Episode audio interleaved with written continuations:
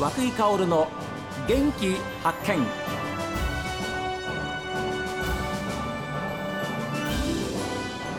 おはようございます。和久井薫です。和久井薫の元気発見。一日の始まりは私が発見した北海道の元気な人と出会っていただきます。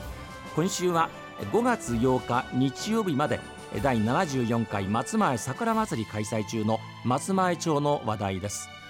松前公園内のガイドも務めていらっしゃいます松前観光協会石川文明会長に案内していただきました。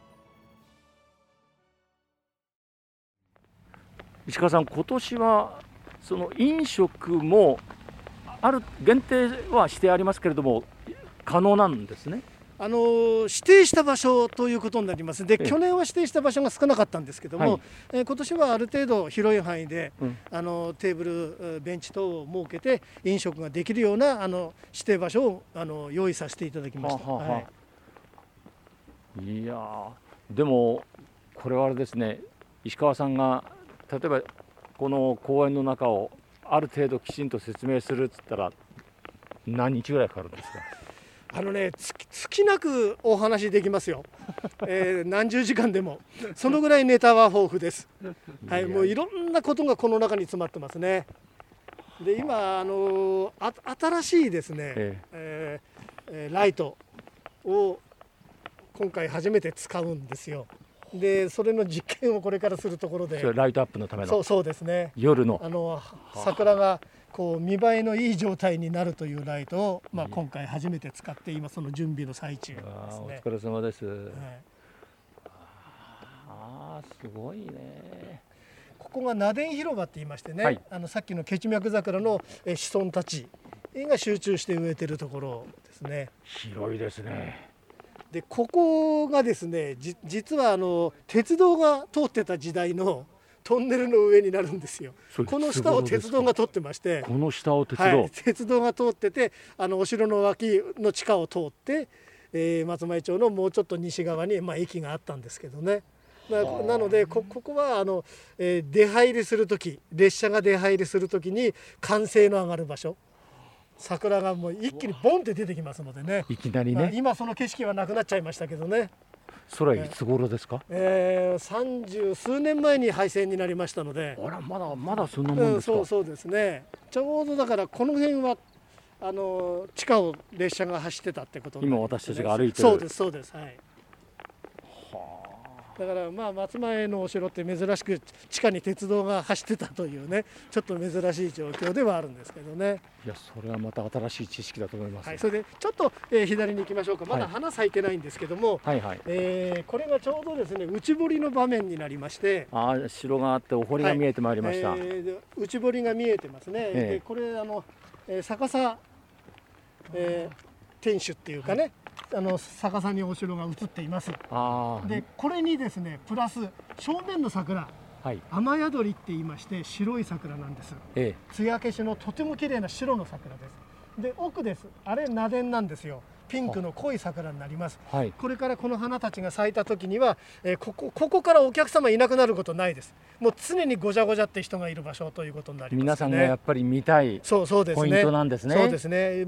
最もいいお城の見える場所の一つですねうん、おお城の中にもあのお城がよく見える場所ってあるんですけども、えー、その外側としてはやっぱここが一番いいですかね確かに、はい、お堀の水面に映っているまあ逆さまに映ってますもんね。そうですねお城が当然なんですが、はい、逆さ天守ですね。あはい、でその横にこの後咲くであろう桜ですね。雨宿りです、ね。雨宿り。はい。それと名殿になりますね。名殿。はい。ぜひぜひ松前公園にいらっしゃいましたら今の場所をご覧いただきたいと思います。人が絶えることがないそうですから。そうですね。それでまあこの、えー、左脇の通りですね。ここがお城の玄関前になるんですけどもこれが名殿とソメイヨシノが多いとこなんです、はあ、なので前半の一番いい場所になりますね。前半の一番いい場所。ここが、えー、お城前、えー、ソメイヨシノと名殿です。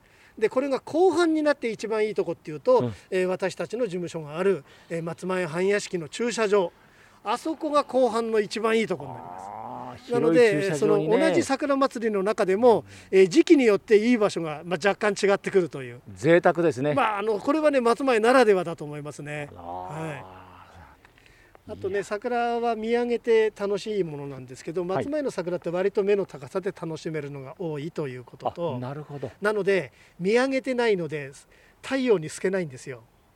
太陽に透けると色変わっちゃうんですところが松前の桜は目の高さで楽しめますので、ええ。ー太陽に、えー色を惑わされない、えー桜本来の色を目で見ることができるというのが松前の桜の特徴ですね。本来のきちんとしたそうですね。色を楽しめる。その通りで、はい、これもよそと違うところですかね。時には太陽は人を騙すんですね。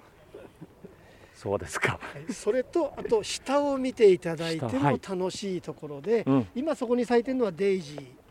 えーまあしあの本来あのこれは園芸種なんですけども、はい。園芸種のものがあの自然化しちゃったものですね、はえーそれに、えー現在は一輪草が咲いてます。今二輪草が咲き始めています、はい。えー、甘菜という木花なんですけども、えーそういうのも咲いてます。踊り子草なんかもあります。